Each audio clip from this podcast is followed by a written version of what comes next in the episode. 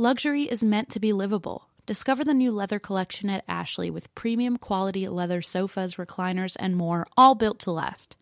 No matter how many spills, scuffs, or pet related mishaps come its way, the leather collection at Ashley is made with the durability you need for the whole family. Shop the new leather collection at Ashley and find chairs starting at $499.99 and sofas for $599.99. Ashley, for the love of home. Hey, does anyone want to learn French with me? Because I've decided in 2024 that I want to learn French, and thankfully I have Rosetta Stone, so you better hop on it so we can learn French together. Rosetta Stone has the amazing true accent feature, which is so helpful, especially in French. You get feedback on how well you're actually pronouncing words. Plus, they have 25 languages to choose from. So, if you're not going to learn French with me, I'm sure you can find some other people who will learn a language with you. But I'm on the French team this year. Come on, folks, join me. Don't put off learning that language. There's no better time than right now to get started. For a very limited time, and that's why we drink listeners can get Rosetta Stone's lifetime membership for 50% off. Visit rosettastone.com slash drink. That's rosettastone.com slash drink.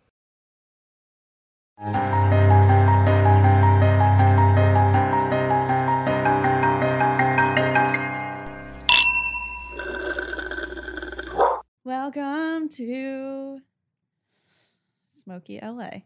Yeah. It's uh not looking hot out there. Oh, it's looking too hot out Too there. hot, a little too hot. I flew into Burbank and I got off the plane. My, was, How are your first, arms? first of all, they're really tired, Are and they then smoky? I got off the plane and it was like they make us walk the tarmac because it's like such a small airport, and it was like right. you just got Hit. everyone started coughing, like the whole plane just filled with smoke. Ugh. So anyway, I'm glad to be back. I'm glad since you've been back, the sky hasn't been as orange as it Oh, was. I just take the color out of everything. That's exactly it. You make everything a little more blue. It was a little blue yesterday. So anyway, hi. Welcome to our uh this show featuring our hair accessories today. That's I wanted- right. I wanted to jump on the cool hair wagon. Yeah, Uh, I went to buy scrunchies and I came out with this cool headband and I walked in and Emma was. I've uh, never seen that on. I've like, never worn a style. headband before. It's very 70s. I I've think. I, I don't. I don't know I the think generations. Maybe I don't either. It feels 70s. I'm not from this country. or 60s. Yeah, I uh, I've never worn a headband before, but It suits you. I didn't wash my hair, so I figured why not. It suits you. Thank you. Also, like weirdly pairs well with your eyeliner. I don't know what I'm talking about. you. But it all it all the puzzle. oh, that's uh, so kind of you. Well, I think you look. Your hair looks voluminous as hell today. You know, here's the thing. I brought. Well, I didn't actually mean to do this uh on camera. I brought a hat so I could like switch out. And that's But not I was that like, I'm, for you. I'm too lazy. But it's too long. It's in my hair all the time, or in my eyes all the time now. So I needed something to Yeah, give me a little lift. Now we can see your nice, beautiful face. You can see my my weird forehead. Um, I hear you have things to catch me up on. Well, okay, we have a couple things to talk about. First of all, we are finally, this comes out, we're recording this a little bit early, but we are finally caught up on Close Friends on Patreon. And I wanted to Yeah. say that because I know how bad we've been about keeping up.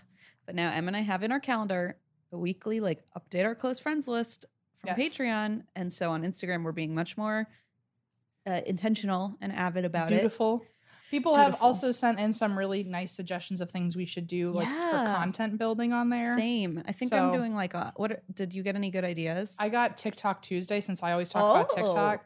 So I will. They want me to upload like my favorite TikToks on Close Friends. That's fun. because I don't That's share my great account. then you can share what you're watching. Oh, Yeah. that's fun. I'm gonna Yeah. watch that. um, What did I, you get? I, I have been doing. Some people said like wine Wednesdays or Geo updates, which is like so easy to You do. should do wine Wednesdays I'm for like sure. Home alone anyway with wine and Geo.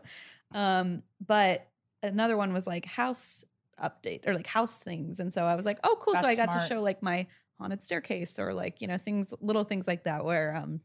I'm like, I don't think to post those things, but since we talk about them on the show now, you can see them on Instagram. Since your house is full of old estate, uh, Random estate sale haunted dead items, people's objects. you can have that one. I don't want to. I'm not going to copy you on that I'm one. just gonna talk about the ghosts in my house. I'll have TikTok, and you can follow Christine for all the weird. I could just follow content. actual demons through my home.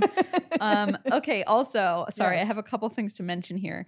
Um, all very important. So, close friends updated. Mhm. Um, oh, we're gonna release for Patreon um, a 85 gift videos because we finally did that, and B, um, we're gonna release on Patreon um, the what should we call it? Space Camp. I- okay, the I have- movie. that's the only update I have. Space Camp. Oh, is it? Okay, Yeah. I didn't know if we remembered. No, uh, who could forget when you shoved that piece of content down my throat yesterday? So, uh, yeah, so we uh, we just to backtrack real quick. So we have posted a lot more gift Mhm. videos or gift opening videos just because we haven't been together long enough or things got in the way. we didn't like get the mail for a long time. we haven't been able to have all of the gifts since quarantine in one spot, It's and we six finally months worth. we got them all yesterday. yeah, And it felt like we spent all day opening presents, which was like Which quite great. a Christmas experience. it was like our birthdays. One of them, by the way, my hands smell like maple syrup, and I think it's because one person gave us a um like a homesick candle, but it was the Canada one. Mhm. So whoever you are, thank you. But I found out that they use real ingredients. That's right. Because I think it, on the way to the apartment for us to open them, it melted in the car a little bit, and when we opened it up, it was like this whole like the smell of maple syrup took over the It's entire like someone room. mailed you a flapjack. And if you looked at it, maple syrup was like running around. in Eva was like, guys, and like picked it up, and there was like literal liquid maple syrup in the sides of the glass. So that's how prominent that was. So someone literally gave me a glass jar of maple syrup in and wax. So I appreciate that you. person gave me a lemon mug, and I used it this morning in the Oh new gosh. apartment. It's our first mug in the apartment, so It's very exciting. a lot of So- oh my gosh. excitement. I arguably my favorite, which I know I probably shouldn't say, but it was hysterical and topical as we got our own corn husk dolls. That's right from Jen. it was so perfect. So thank you to, to those you. are great. I think Anyway. a photo of them online. Anyway, Go on Patreon to watch the rest of that. Um, and the other thing that you just mentioned is uh, if you remember way back in the March, big in March, literally like the day when uh Seattle people- was canceled, Seattle was canceled and people started shutting down everything around the world because of COVID. and we were like, it can't be that bad. we were celebrating Eva's birthday that day, Uh-huh. so it was like the last real happiness we had before all of glimmer the world of shut down. And we threw Eva a space camp party, right. and we filmed the whole thing. And this whole time, Christine has been editing a video out of all of the footage we got that day because it was three people's phones for like twelve hours. You'd like it was chaos. you had like f- like 36 I hours of had footage like yeah, uh, like dozens of hours of footage. Um, and somehow got it down to 40 minutes yeah, it's now like a feature film, but it is It- forty minutes. and a feature film it's like the most insane it's like i took absinthe before i watched an already crazy movie Em kept like glancing over with their hands over their mouth and was like, "You're psychotic." Uh, she i no i think i said you're the most brilliant lunatic i've That's ever what met it is, brilliant lunatic, and I actually wear that badge proudly now. it Thank was you. a it was the weirdest but exactly what i expected product There were like, um, I put like, I learned how to do like sports graphics just for this video, apparently you, you bought like six different like barcelona sports packages and editing and and soccer and football and cricket. I was like, I don't know what I'm doing It's here. the wildest thing I've ever seen. And if you would also like to see our experience uh, during Space Camp, you can also see yeah, it on Patreon. and also you'll meet Xenon, who's our friend that we haven't been able to talk wanted about. to talk about Xenon for so long. That's and, with an X, by the way. and two eyes with hearts and an umlaut over the O. Yeah. Um, Xenon is um our friend, and Please she go- loves frappuccinos. You'll see. She, Just ha- watch she it. wears falsies. She wears falsies, so sue her. Sue, sue her. yeah, You don't know what we're talking about, but if you would like to. we like barely to, know what we're talking about. if you'd like to, please go to Patreon and uh, oh my god. watch Space Camp, fall in love with Xenon as we did, Yes. and now and then you'll know what the hell we're talking about. okay, I think that's the last thing. Um, the only other thing I wanted to say is, oh, You missed me. I missed you. Yep, Okay, that's it. no. Okay. Well, I missed you. I did miss you a lot, but um, I wanted to also mention that uh, this is. I'm just very excited for one of my friends. His name's Alex, and he is basically the only reason I survived my job at Disney back in the day. Oh, Um, hi, mean, Alex. yeah. Oh, yeah. I don't Hello. think you you haven't met him. It was sort of like pre you, Got it. and then when I he was a filler before I got here. yeah, he kind of you kind of stepped in and pushed him off a cliff. Or I said, "Hi, Alex. Your time's up. My turn." You're so psycho. You're a brilliant lunatic. Um, anyway, so Alex has a podcast and he's had it for a while, and they're approaching their hundredth episode, and it's called Camp Strange.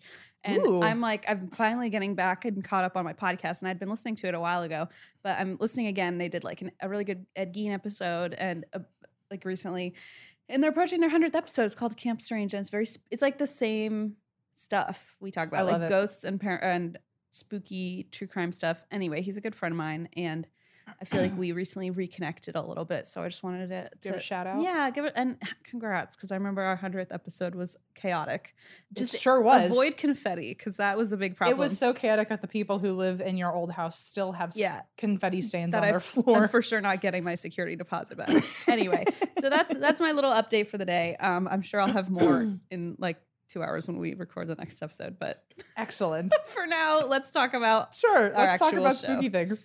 Um, okay, so excuse me. wow, I know. cute. Look, I don't think it's cute. I have a dairy complex, I think. And my my throat is closing. Okay.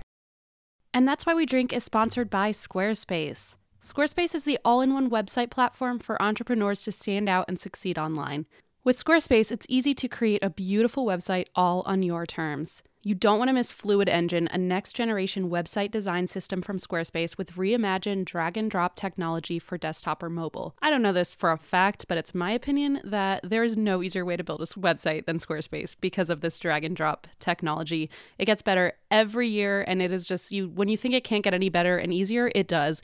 I've been using Squarespace since 2017. Um, and in that time, they have just proven themselves to be the best and easiest way to make a website. So, anytime I make a website for any reason, that's where I go. When you're ready to get started, you can use one of Squarespace's professional website templates with designs for every category, and then you can customize it. You can customize the look, add new content, add features to fit your unique needs. It's just a great spot to have a landing page for you, for your business, for whatever it is you're trying to market or showcase. Squarespace is the best platform to use, in my opinion. Head to squarespace.com for a free trial. And when you're ready to launch, go to squarespace.com/drink to save 10% off your first purchase of a website or domain. Did you know Fast Growing Trees is the biggest online nursery in the US with more than 10,000 different kinds of plants and over 2 million happy customers in the US? You can grow lemon, avocado, olive, or fig trees inside your home on top of the wide variety of houseplants available. Fast Growing Trees makes it easy to order online, and your plants are shipped directly to your door in one to two days. And along with their 30 day Alive and Thrive guarantee, they offer free plant consultation forever. I am so thrilled that we are working with Fast Growing Trees. I spent about an hour and a half on the website trying to decide what I would love to order from their products. They have so many options and you can actually filter it by zones, by growing zones to make sure, you know, it'll work in your garden. Um, they have everything from massive privacy shrubs and trees to very, very specific flowers. I actually ended up ordering a lilac shrub for my garden. I recently discovered how much I love the smell of lilac. And so I thought, you know what? Perfect chance. Why don't I get some lilac growing in my yard? I think it's going to smell beautiful. And I also got my mom a little lavender plant as an Easter present. Right now, they have some of the best deals online, like up to half off on select plants, and listeners to our show get an additional 15% off their first purchase when using the code DRINK at checkout. That's an additional 15% off at fastgrowingtrees.com using the code DRINK at checkout. Fastgrowingtrees.com code DRINK. Offer is valid for a limited time. Terms and conditions may apply. So my first story, I had not heard of this. I'm very excited about it. Oh, Um, and oh, Oh, Trey. Songs. is that he? He followed Did you come to work with me? Bring your neighbor to work day. Okay, P.S. I slept in the apartment last night. I was telling Em for the first time by myself, at, like the and that's where I drink apartment, and I uh we'd always slept in the living room, even though there is like literally a bedroom. But so Two bedrooms. Yeah, so I dragged the air mattress into the bedroom and like slept in there, and I was so freaked out because there were so many noises. You know, when you're in a new apartment and it's by the way empty, basically, it's just boxes. So there's like so much clanging and like pipes and the people upstairs, and um. I had to put like our uh, armadillo doorstop that someone gave us in Texas, like against the bedroom door in case someone broke in, like that would stop them, I guess. I don't know. And um, anyway, so I feel like I woke up every hour from like a clanging, so my nerves are fried. My favorite part of this weekend with uh, Christine is the fact that she stopped by my apartment and asked if she could borrow the company card oh because she needed snacks at the apartment. And so then, like two hours later, I go to the apartment Oh, no. expecting like some snacks on the counter, And and, there were. instead I found a Keurig, a Mhm. bed frame, and a 40 inch TV. well, they were all business expenses. and then we're sitting there, and the, I like walked to the door, and I was like, "What are you doing?" And I was like, "Oh, nothing." And I And you're like, oh, it, I also got some Oreos. and there were just like boxes from Amazon. And I was like, "Oh, I ordered a Keurig." You were like, what? Give me that fucking card Listen, back. if I'm gonna be living in this place, I need coffee. Someone already mailed me a lemon mug, you're right, you're right, you're right. and I've been sleeping on an air mattress, and I'm almost thirty. I'm too old for this. My back fucking hurts. I needed to order a mattress on Amazon. So, so sue me. I understand. It was very funny though, where I was like, "Didn't you want a snack?" You literally walked in there like one box of goldfish and then like a television. and I walked in, there was like a couch set up. There was a whole fucking television. Okay. Anyway, back to Sorry, the story. sorry, sorry, No, sorry. you're good. So this is uh this is apparently America's first documented ghost. what? I feel like I've covered a topic somewhat like this at some point. I, f- I must have covered like an America's first ghost, right? Maybe feel like not. maybe not. It seems like you would have. Apparently not this time, not in this way. Okay. So uh this is the story of Nellie Butler. Nellie Butler. I don't think I know that name. I feel like the name Nellie should come back. It's a cute name. I I have like a it. cousin named Nellie. That's A fun. step cousin, yeah, and she's she's like very cute. She like embodies that name, Nellie. I don't think I've ever met anyone named Nellie. I have a cousin named Melly, like Melanie. Huh? I mean, we, I maybe sh- I guarantee your friends don't call her Melly, but growing up, that's what we called her. Yeah, I think Nellie, my step cousin, that's like her full name. I think. Hmm. I, Anyway, I know an Ellie. Okay, let's stop. We're just we're coming up with rhymes now. I know a Billy. it's almost there. Um, okay, so this is the first ever documented ghost in America. This was in Franklin, Maine. And Nellie Butler, uh, her parents were David and Joanna Hooper. Um, and this was in the late 18th century. okay, So, so there were no ghosts before then. Apparently not. That's Like, what no ghosts. I don't understand. Maybe so. Okay, that's a fantastic point It's because not like anyone lived in this country before, you know. as someone who was an investigator in Europeans showed up. Virginia, I've spoken to a lot of ghosts from the 1600s. So you're onto So something. So, you're about to do like an expose on this. Wait a minute, on this BS. calling you out, Nelly. Mhm. Um. So okay, this is I, it says the first documented. So maybe this is just the first one that was written up in papers. I or mean, we're the first podcast like ever, so I guess Uh huh. Yeah. I get her point. you you know what? That was the most uh, sane thing you've ever said. Thank you. I'm a brilliant lunatic. So Nellie Butler's dad, uh, David, he fought in the American Revolutionary War, um, and then afterwards he started a business with his wife, um, and they had nine children in nine years. Holy shit! Ooh, like- ouch. It's like competing with the Duggars. This is actually the first documented Duggar case. I forgot. say. first Duggar family. and uh, in 1776, Nellie was born. Um, she was the second oldest daughter, apparently. So in uh, 19, in 1795, when Nellie was 19, she met George Butler, who was a sea captain. Um, his father's name was Moses, and we're gonna get back to him in a little bit. Okay. Um, also never met anyone named Moses. Me neither. Um, I just maybe haven't met a lot of people. Um, We're pretty uh, antisocial, so that might be the problem. So uh, the Butlers were one of the first English settlers in the area. Um, Nellie and George ended up getting married, and they lived in Franklin. Um, they got pregnant, and Nellie had a baby, and unfortunately, her and the baby both died during childbirth. No. Um, so she is buried uh, in the same area in an unmarked grave. And uh, in 1785, so this is a little backstory to someone else. So in 1795, Nellie was 19, Mhm. married George, blah, blah, blah. 10 years before that, there was another girl named Lydia. Okay. Um, Also a nice name. also a nice Lydia Chlamydia. That's right. I was Uh, like, why does that so familiar?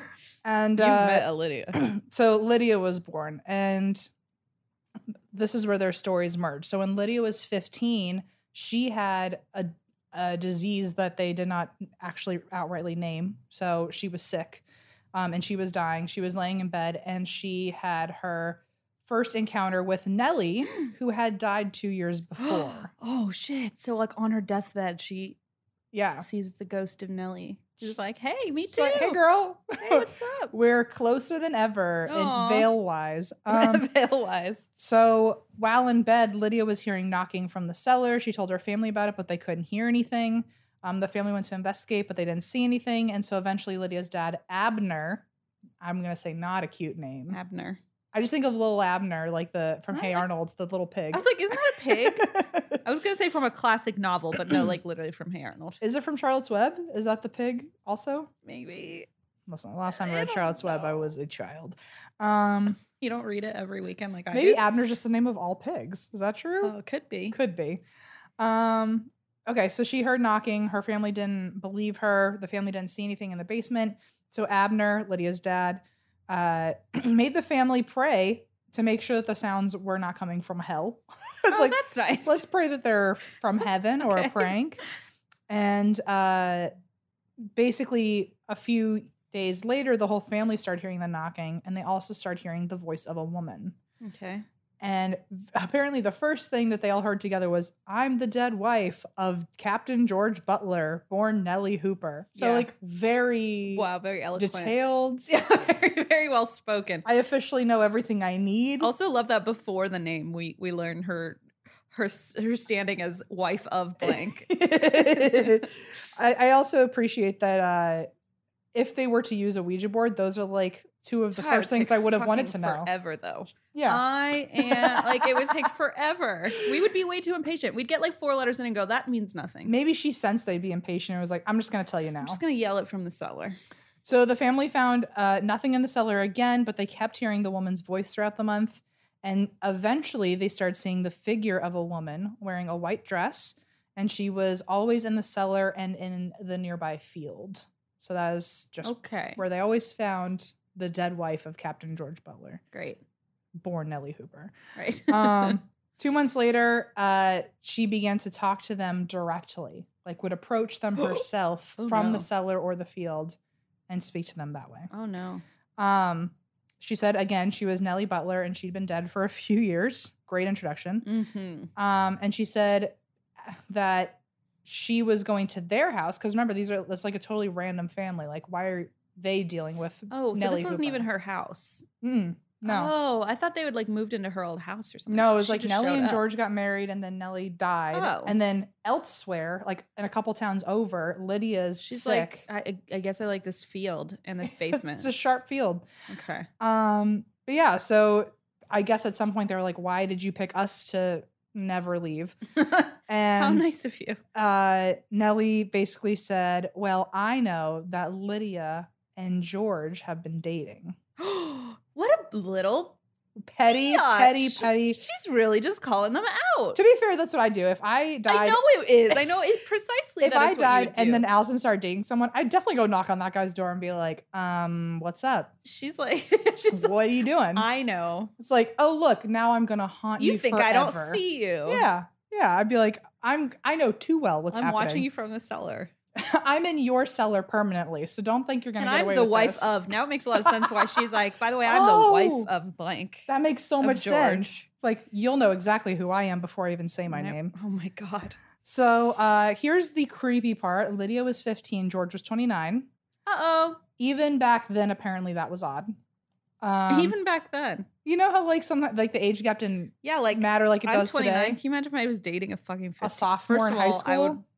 That sounds like Your literal sister. hell. Yeah, but that's like literally my sister's age. Yeah. Oh boy. okay. Um. So basically, she said, "I found out that you're interested in each other, or talking to each other, or I think the early signs of courtship were there." Okay. Um. Again, Duggars. Mm, mm, mm, mm. Any way I can shove them in a conversation, I will. Yeah, I know. Um. Poor you. I do feel bad for you sometimes that you're we're friends. Um. I also feel bad for myself. I don't feel bad enough to do anything about it. change it. sometimes I'm talking and I'm like, I feel bad for what's happening right now, but it's not going to stop. I mean, I show up with literal televisions after I told you I'm going to buy Oreos, so I think like we're even.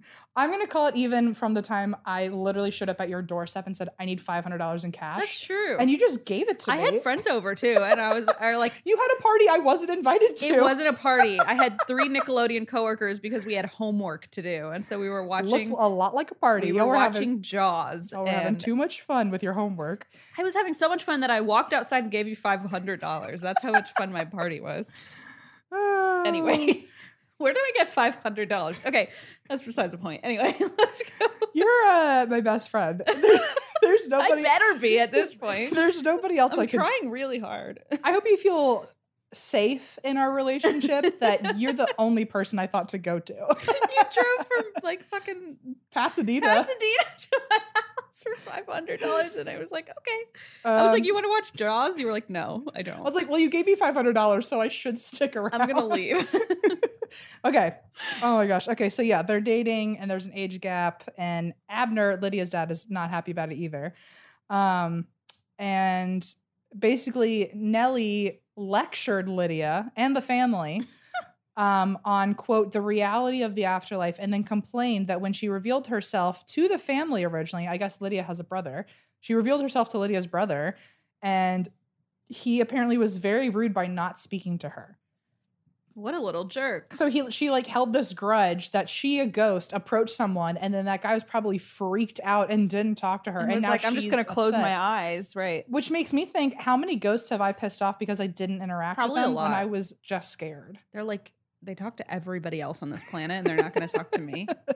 That's why they Um, launch your Starbucks off the counter. Well, so I guess for a while she didn't. There was a gap bef- from when she was originally showing up, and then she was gone for like a month, and then she came back and started talking to people. So like, remember she was just She doing the knocking, away, right? and then eventually she started talking. That gap was because she was insulted that God, the brother she didn't really reach is out. uh, a lot. and then she came back swinging. She started opening her mouth and chatting. okay. Um, so Nellie said that she had greater plans that would require the belief of more people. So let's remember that. Okay. And Nellie spoke to Abner, where uh, even Abner said that her voice uh, flitted around the cellar from corner to corner. Um, Nellie wanted to encourage George and Lydia's relationship. Like, came back. Really? f- it's the exact opposite of what I would do if Allison were dating someone. Yeah. Um, she wanted to encourage George and Lydia's relationship and ordered Abner, Lydia's dad, that it must happen and it was their quote divine mission. Whoa. Um, okay, this is becoming troubling very quickly. Then she said, quote, what God hath joined together, let no man put asunder. Yeah, which is like what you say in a wedding. Asunder? Asunder, yeah. That word's gonna be at my wedding? No. No, why would no? You're not getting married in the Catholic Church, are you? Uh, maybe I want to spice things up. Okay, so uh, now it's 1800, um, and Nellie is still in their cellar demanding that Lydia and George take their relationship more seriously. what? Um, That's so creepy. and she she said that they need to visit George's father. This gets real desperate housewivesy real quick because you have to remember a lot of people and none of them are directly related to each other. So like she wants to go to her ex father-in-law's Got it. house with her husband's new girlfriend and her father. So like keep George himself out of the picture and This everyone else is going to go to this sure guy's dad. you as a ghost. You're like, okay, let's see what I can conjure up here. Let's see what drama I can watch and create. That's exactly it. So uh they, she said uh because I guess Abner because he was so hesitant about allowing Lydia and George to continue talking to each other. Nellie was like, "Well, let's go to George's dad and see what he has to say and you guys can like negotiate." And so they go to George's father's house and then she says that the two need to get married and then said a verse from Mark 10 Okay. um which interestingly is the section titled divorced. Oh, Um the section. The the one section in Mark 10 is titled divorce and it's uh where Jesus says that the two people that marry the two will become one flesh and all Don't that. asunder it. asunder a word I just learned today. Um therefore what God joined together let no one separate and anyone who divorces his wife and marries another woman commits adultery against her. That was the quote. So it's like okay so in a way you're like your husband is cheating on you because no, he's marrying another woman Because she died. oh right and If you're a widower, you death, have to yeah. remarry in the Bible, I'm pretty sure. if you are divorced or you can't get divorced is basically the idea. Don't do it. Because then you're a big cheating bastard. fascinating Isn't it wild? yes i kind of just want to read the the bible and like treat it like like an an action packed Mhm. I mean, I feel like certain parts, yeah, but then okay just mark dry. 10 just the No, no, just also divorce. Revelations. okay excellent Yeah. we'll do a little bible study Where I'm we just just jaw like dropped the whole time. pages. so uh, Abner and Lydia left to go deliver this message of this part from Mark 10. Um, they were there during a snowstorm and they like crossed a river that was frozen. It was a very dangerous travel. Um, And while they were getting to George's dad's house, Lydia began to think about marriage and realized that she wasn't like actually that interested in George and like didn't Oh. want to totally marry him. She's like, I thought it was fun when no one when it was secret and no one wanted me to do it. When I wasn't peer pressured by his dead wife's ghost. Um, and so apparently Nellie could sense her doubts and appeared to Lydia, and Oh then like apparently made the travel a lot easier for them to get there. Oh. Like to be like, no, no, no, like cleared I'll- the road. yeah, like tried to like help it be less taxing of a of a journey. What? Like helped like push the cart and everything so it moved faster and so this a weird ghost. Nellie's very Nellie. dead set on this. Dead down. set. Um, so Abner and Lydia eventually got to Moses, George's dad's house, Mhm. um, who was also against the marriage. So Abner and Moses were like, no, neither of us want our children to get married. Um, but Abner said that this was Nellie's like last request from beyond the grave. And even though Moses said uh, like he wasn't interested, he did wonder like why would this random couple, why why would this like daughter that I haven't even met yet and her father show up in like the worst weather conditions and like requ- like make this like wild claim unless they were serious. Or, My thought would've or been like- cuckoo. Yeah, my thought would have been like they're wackadoos. Yeah, wackadoo indeed. Um, so that being said, he like it kind of opened him up to like, okay, maybe Oh boy, we should take this people are way seriously. too easily convinced. they also decide that to like kill two birds with one stone. They're like, while we're in this town, let's also go to David Hooper's, Nellie's dad. Oh, And uh, they're like, let's just go to everyone's fucking dad and What? like, get a bunch of what a permission. weird road trip. Um, so they decided that they were going to invite George. They're like, look, we already talked to your dad. You're also welcome Join to. us. Basically, they were like inviting everyone to come to their house and see Nellie for themselves, and be like, okay. if you come here, Nellie will definitely show up. She won't shut up in our house. Like she'll definitely be there if you want to go up. talk to her. So they invited George's dad, George. They also invited David Hooper, who is Mhm. Nellie's dad. Um, so they invite everyone over, and then David, who's Nellie's dad, Lydia, who's Nellie's ex's ex, and Abner, who's Nellie's ex's ex's dad. They all get Okay. in the cellar together Okay. they start talking to Nellie, and uh, basically Nellie's dad was convinced immediately this was his daughter that he was talking to. Oh, really? Well, okay. Um, this is a quote from Nellie's dad. By the request of the specter, sent by two messengers, I went to Abner Blaisdell's house, and by converse and by conversing with he, obtained such clear and irresistible tokens of her being the spirit of my own daughter, as gave me no less satisfaction than admiration and delight. She gave a reason satisfactory to me why she put me to the trouble of coming here there instead of me coming to my own house. Um, and then George showed up later that night and said, uh, when I was called to talk to this voice, I asked, Who are you? And it answered, I was once your wife. oh, well. Uh, I like how it was so, cl- like, if Allison were like, Who are you? I'd be like, It's me. What the What are you fuck kind talking of about? question is that? You better know. You're wasting my energy with that question? Yeah, I was once. Okay. That's not how that would go. Um, the Mm-mm. vo- and then George keeps saying, The voice asked me, Do you remember what I told you when I was alive? I answered, I do not really know what you mean. The voice said, Do you remember I told you I did not think I should live long with you? I told you that if you were to leave me, I should never wish to change my condition, but that if I was to leave you, I could not blame you if you did. What? Why? Why? First of all, what a That's a lot of words. that's a lot of words and also it doesn't sound i don't think i would have if i understood what was going on i don't think i'd like it so is it bad news? Is that what we're hearing?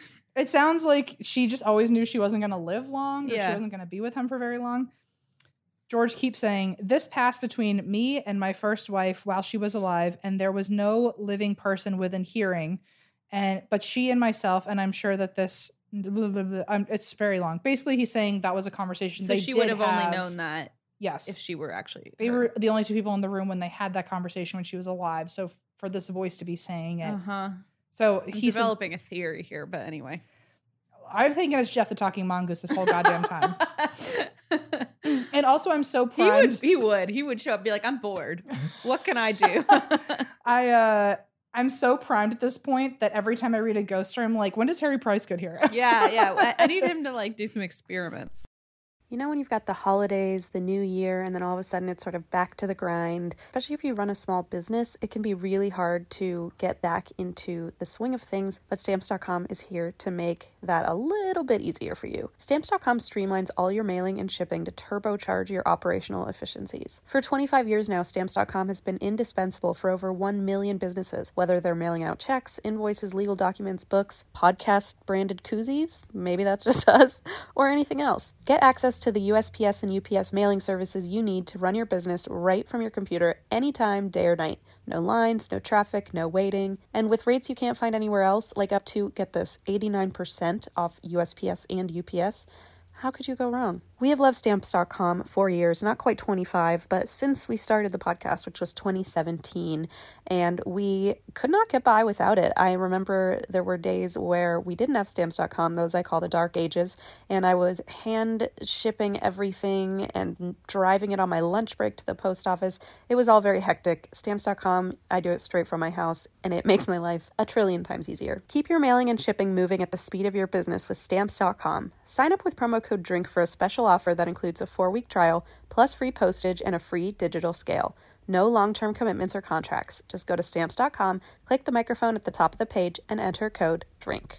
It feels very fitting that Juniper is currently sitting on my lap uh, because we all want our cats to be healthy and happy because when they're happy, we're happy. But because we're not mind readers, we don't always know when they're unwell. And in my experience, cats are not the most, you know, open when it comes to sharing their woes. And there goes Junie. Literally jumped right off me. So helping us keep tabs on our cat's health is just one reason you should use Pretty Litter. Pretty Litter's ultra absorbent crystals trap odor instantly. No more cat bathroom smell, thank God. Pretty Litter's super light crystal base also minimizes mess and dust. Plus, the crystals last up to a month, which means less scooping and fewer trips to the garbage can for Blaze, because that's his job. Here's the coolest thing about Pretty Litter it changes colors to help monitor early signs of potential illness in our cats, including urinary tract infections and kidney issues. And Pretty Litter ships free right to your door in a small, lightweight bag. Pretty Litter has changed the game. The litter box is right near Leona's room, and so it is very delightful to not have that litter smell all the time when she's taking a nap. Plus, we can rest easy knowing that Juniper and his little kidneys are healthy. Pretty Litter helps keep tabs on my cat's health and keeps odors down. You and your cat are going to love Pretty Litter as much as we do. Go to prettylitter.com slash ATWWD and use code ATWWD to save 20% on your first order. That's prettylitter.com slash ATWWD, code ATWWD to save 20%. prettylitter.com slash ATWWD, code ATWWD. Terms and conditions apply. See site for details. So George's friend also confirmed that uh, George uh, saw Nellie's apparition and George's hand actually passed through her. So that's a whole other random person believing. Okay. Nellie's dad went to George's dad. Oh my God, this is so fucking confusing. To confirm that Nellie spoke to him and uh, basically George's dad agreed, like, okay, like I've seen her. I'm convinced that like you really got this request from her. I'm convinced that she sent you to us. If she really means it and has this divine mission that I don't really understand, but she brought you into my life, then yes, I think I our children should get married. Yeah. So I think that This is my I- son and your mm, daughter should get together. mm-mm, mm-mm. Um, so that being said, he gave his blessing. Abner, Lydia's dad, gave his blessing. And so, even though neither of them were thrilled, they set a date. And with the news of the marriage, plus the sightings of Abner and Lydia always hanging out with George's family, and gossip about a ghost at their house, um, the tea was hot. Yeah, As sounds the, like it. as the folks would say, yeah, the youth. The youth. Um, and so these were some of the theories going on, or these were some of the questions that people in town were asking. They were asking, was this one big ruse by Lydia just to get with George? Um, but then again, Lydia was saying she wasn't really like. okay, but I think I have a theory about that What's too. your theory? My theory is that Lydia was doing pulling this off, and then when it got too far, she was like, "Okay, never mind. I'm Uh-huh. changing my mind." Or she's 15 and was like, "Okay, never mind. I actually changed my mind." She's like, But I'm then- 15. but by then, her parents were like, "Oh no, this is real," and she's like, "Shit, I'm too far deep in this." okay, so that- Or it was the guy, the creepy 30 year old, George. yeah, who was like, "No, My dead wife definitely my this." wife. She, it's her dying wish. She never would have known that, you know." Yeah. I, it's. I bet you it's one of these. so okay, so those two theories, valid theories. Oh, thanks. Um, some people also thought maybe this was witchcraft from Lydia. They thought Okay. like maybe she had conjured the Like spirit. hexed it somehow. Yeah. Um and they but they said like well she was before Nellie got here she was really sick and like miraculously Mm. was fine now so they thought maybe witchcraft was I feel like involved we've heard that. so many stories where teenage girls get bored and then start like throwing their voices and Right. like tr- tricking their families. but people could see Lydia like they Mhm. could see like a woman that looked exactly like her in a white dress that you could like put your hand through Mm, okay. And later, apparent, I'll, I'll, I was going to bring this up later, but apparently, many people confirmed that the way that they would see her is when you first walked into a room and she like, or walked into the cellar and she was there. Apparently, she started out really tiny, like a borrower, Oh my god, what? and then as time went on, she grew to life size. maybe it's like a projector thing. Maybe in 1800 though, were there projectors? I mean, probably not. I don't know. Maybe it was a mirror and a light. May- or maybe she's just really small. or maybe she's a borrower. I get it. I don't know. maybe she's one of those sponges you put in the water oh, and it grows to a 100 times its size. egg. Um, but yeah, so that was also weird. I was like, that's a new one. I've never. Heard that before. it's a little fishy to me, but So some people think it was one of your theories.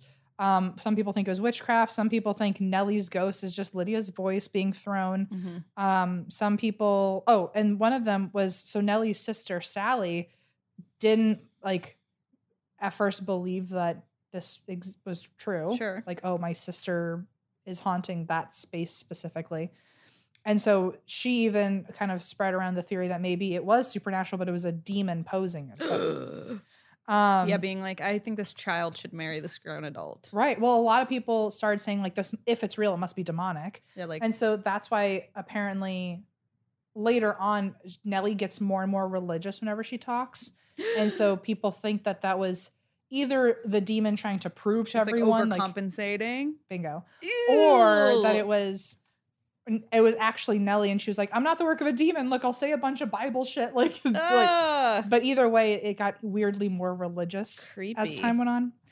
Um, oh my god. so Sally, Nellie's sister, went to go visit the house. It's interesting, like every it's almost like a like a sideshow. Like you have to go to their house. See, that's the other thing that's fishy to me is like uh, the dad was like, "Oh, she explained why she couldn't come to our house." Yeah. like what? Why? and a lot of people, if you wanted to talk to her, you had to go to their house. So Sally, Nellie's sister, went to their house and to wait talk for to her, her, to grow from Waited a little peanut. waited for her little spongy sister to just grow on up. Um, and Sally said she heard the sound of knocking, and then quote Lydia spoke, and a voice answered. The sound, which also sounds a little Harry Pricey, of like you go into a seance room and like there's a, Mhm. a routine here where someone. I think he would have debunked this. I think so, really too. do.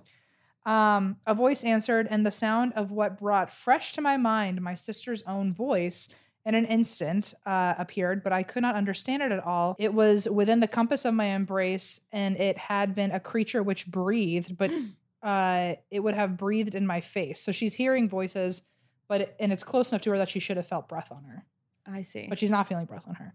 I passed through the room, which led to the cellar and uh, into another room, and there I was much surprised when I plainly understood by the same kind of voice, still speaking in the cellar, these words: "I am the voice of one crying in the wilderness." From this time, I cleared Lydia as the It's voice. a to- Bible verse. well, she said, "From this time, uh, I cleared Lydia as the voice and accused it was the devil." because she was like, Lydia was with me. I should have felt breath on me and I didn't. I could still hear the voice in the cellar. It was not Lydia because Lydia was with me. And so she assumed it was the devil. She's like, "There's only one answer. it's the devil." At that point, I'd be like, thank God I'm not in the cellar with It's not it. you. Like, it's not Lydia. It's the devil. so uh, her sister went on uh, to say, like, no, it was the devil and believed this until Sally herself died. Whoa. Um, she claimed that the voice sounded so much like Nellie that there's no way it could have been replicated by someone Ugh. unless it was a demon trying to trick someone. Ugh. Because you know how there's a lot of stories where like the demon Yeah. will sound like someone you love. Uh, do you think demons can quote the Bible? I feel like they're like allergic to it. That's a good You know I question. I, would also maybe if you're like powerful enough and like doing it purely with the intent of manipulation, Oh, you're like, you know? yeah, I get it. Maybe I don't know. I don't want to know. I'm happy not knowing. I want to know. Somebody So- tell demons, get at me. So they basically this poor family, if Nellie's real or the devil is real, um, the family kept living in this house with Nellie talking to them every fucking day. Um, apparently, she would wear a white dress, wearing a cap sometimes, um, and sometimes holding and cradling the body of her dead baby. So it, it goes from cute to not cute real quick. yeah. Um, Oh, sorry. When was it cute? just wearing a, a little cap with a white dress. And then she's like holding a dead baby. So Yeah, Okay. I, I listen. I wasn't really charmed by this creature so far, but So Nellie would usually appear in the form here it is no bigger than that of a toad and would over time grow to normal height. Um What? she So was weird. apparently for a spirit, she was very polite and she only ever stayed in the cellar because she didn't want to interrupt their daily living upstairs. Shit, bullshit. She's Or- like screaming from the cellar, like, I don't want to bother you, but I'm gonna keep talking until someone pays attention to me. Then I'm gonna push your wagon down the street. It's like I'm not gonna go upstairs and bother you, but I will bother you from down here until you Didn't come she talk like to me. come to the house with them, like to and like push the wagon there? yeah, apparently she can leave. She was also in a field at one point. So Listen, I don't believe this chick for one second. sometimes Nellie would get bored and she was seen walking around town. Oh, well, but she wouldn't speak to anybody. People just saw her around town. Um, and a woman named Mary Gordon once visited the house to encounter Nellie, and she said, At first, the apparition was a mere mass of light and then grew into a personal form about as tall as myself. We stood in two ranks, about four or five feet apart. And between these ranks, she grew into a person, uh, or she slowly passed and repassed, um, so that any of us could have handled her. When she passed by me, her nearness was that of I can't understand old people talk. It's like also it's all beautiful, but I don't get it. Uh, I I certainly should have felt her, but I didn't. The glow of the apparition had a constant tremulous motion. Like shaking.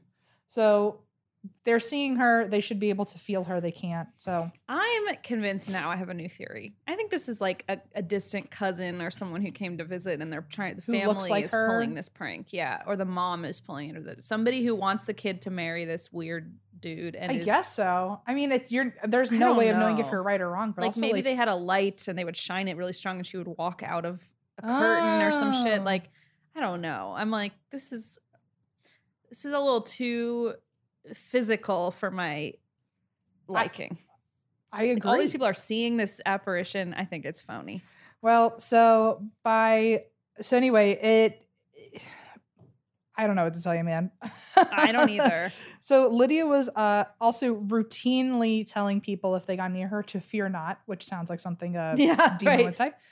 if you're saying fear not, you probably are I'm hoping I'm people are already afraid. afraid. Right. Um, so by the time Lydia and George actually got married, because even though she didn't really want to do it, she like stuck it out because obviously Nellie oh was God, that's pressuring her. so fucked up. So by the time of their wedding, news of Nellie had spread to other towns and people were coming to witness her. Mm-hmm. And so they would go to the Blaisdells' house and talk for hours. So it seems again like a paid attraction. Yeah. Um meanwhile, Lydia wasn't looking forward to marrying George and she actually had plans to run away before the This marriage. poor child. It's a literal child. Um, and the family, I guess they had family in New York, so she was like, or not New York, maybe no, New York. Um, so she had family there, so she thought, okay, well, if I leave before the wedding, I can just go live, stay with them. Um, and basically, Nellie confronted Lydia and said that you have to do this, or No. her afflictions would sail with her. Oh, creepy. That's pretty nerve wracking. yeah, that's not good. So Lydia stayed and married George, and the next day Nellie visited both of them as like a congratulatory Ugh, this is so gross. and basically like not even an, a nice thing to say. Showed up and went, "Oh, now that you're married, I should tell you, Lydia, that you're gonna die very soon." what? Apparently, Shut up. Lydia, she like gave this prophecy of like, just like me, you're gonna carry a baby So- full term, and both you and the baby will die. What the actual fuck? and then she left she like never talked to anyone for like 63 days like over two months she ghosted her literally, She literally ghosted her. um Oh my god, Em, this is so fucked up. after those like 60 something days nellie came back and the townspeople uh still wanted to see nellie they were like oh well now that she's back we want like our turn at this basically Okay. attraction oh, apparently over 100 people saw her at different times Uh huh. and when they came to visit her, um, their so their the dad Abner would take them to the cellar, blow out a candle, and Nellie would knock, and then all of a sudden, like it seems a very routine. It seems very seance. There's a panel in the wall. Walk through the panel. Yeah. Once we've turned out the lights and like do a signal like a, a signal, knock. right? So uh, apparently, this is when she came back and she was super religious. Everything every response had something to do with God. Um, she would say that she loved Christ. She would sing hymns.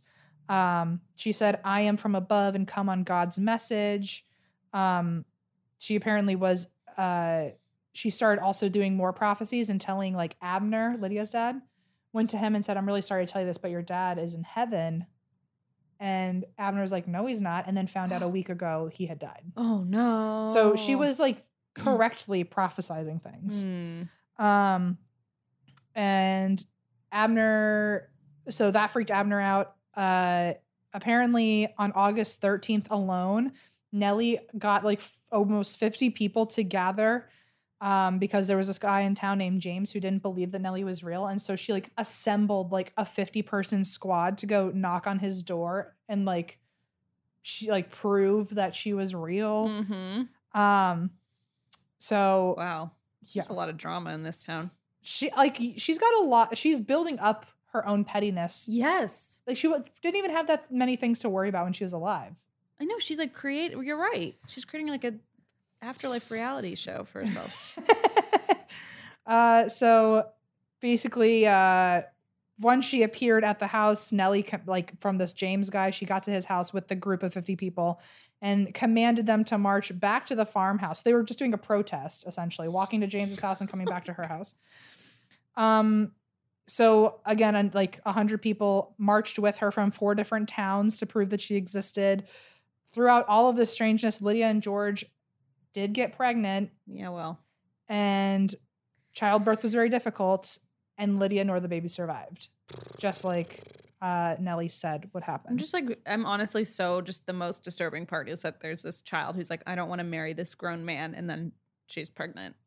Like she's forced to marry this man and now she's pregnant. and This then died and then bad. her and her baby were buried next to nellie I mean, what is going on? Maybe it's this husband guy. I don't know. I don't trust him for a goddamn second. um so also um, if he's innocent if i do feel bad he has two wives and two babies Maybe all buried next to murdering each other them. I mean, what? I'm just trying to figure out here. there's no right or wrong answer at this point um I think all, they're all wrong answers because I don't like any of it. so george butler went on to remarry a third time oh God! to a woman named Mary, and she had four children. Um, and Nellie apparently only appeared one more time uh, to a, a guy named Abraham Cummings, Okay. but Abraham apparently said he was unimpressed with his experience with her. um, Oh no! Honest Abe. And The- so- the reboot just wasn't as good. um, so when he returned later, um, Abe, he did have, he was very intrigued and had collected all of these testimonies and then he published them in a collection of letters. So he was like, I wasn't impressed, but here's everyone who was impressed. Man, Um, and in 1806, he was alerted by two men that Nellie had been seen outside of his house. uh oh. So she was like keeping tabs on him apparently. But uh this is what he wrote about the experience. Uh looking out towards the distance from the house, I saw there as I accidentally looked in the same or I saw there um one of the white rocks. This confirmed my opinion of the specter. I paid no more attention to it. 3 months after I accidentally looked in the same direction and the rock was gone. So like whatever. That doesn't that does not convince me of anything. Mm-mm. Um, and then apparently he also did see uh, a woman in a dress at one point appear in front of him. Um, he said that he'd heard her voice before.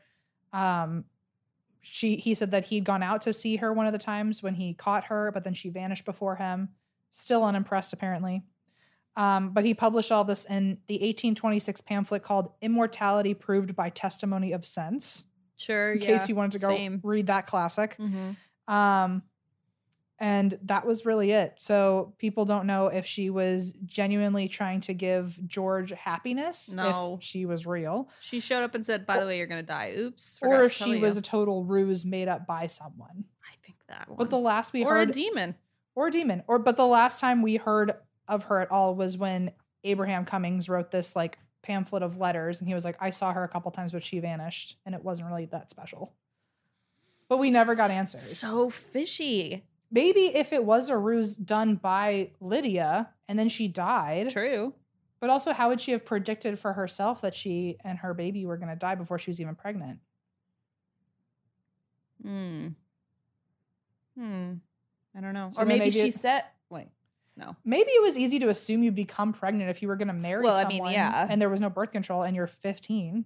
You have no say in the matter, I'm Right. sure. Right. I guess she just assumed like, well, I'll probably be pregnant soon. And maybe people twisted it. Like, no, she totally said, predicted it.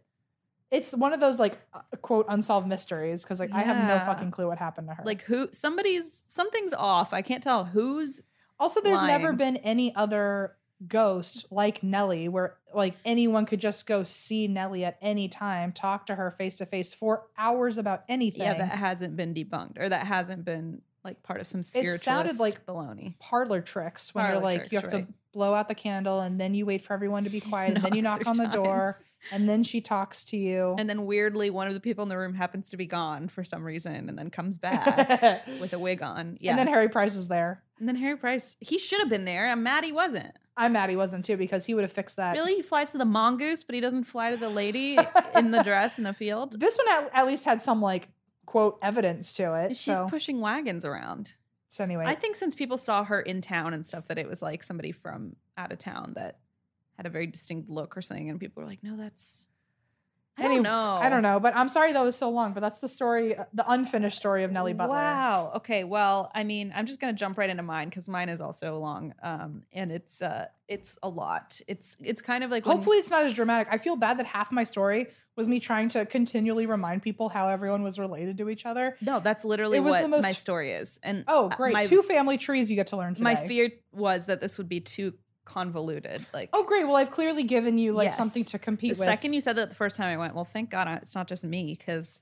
I hope no one started today with a headache and thought, "Wow, the new episode of And That's Why We Drink is really going to solve all my If problems." you thought that we would get rid of your headache, you have another thing. You uh, clearly, clearly don't new here. understand this show. Yeah.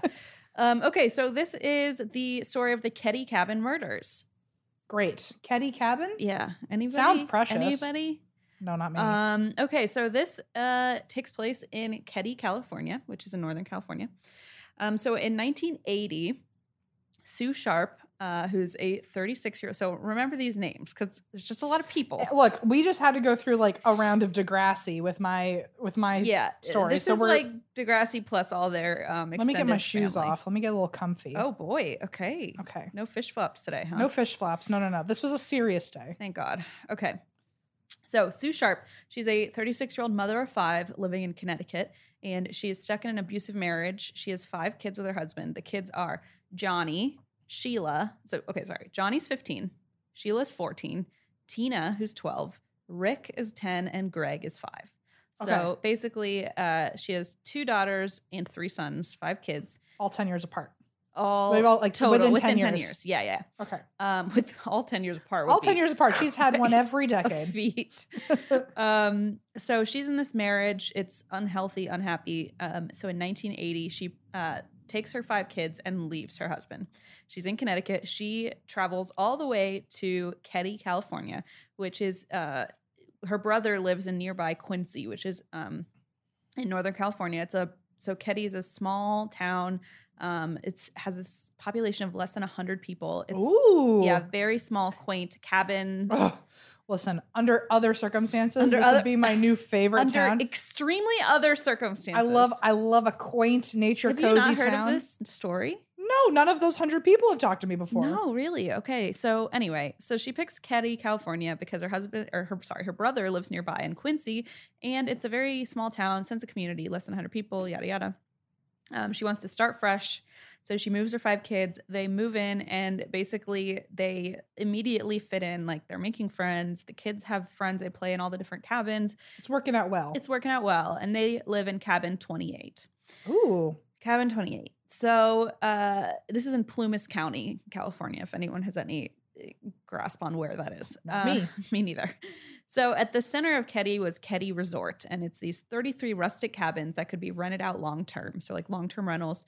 Um, and it was about $170 a month. So she and the five kids rented cabin 28.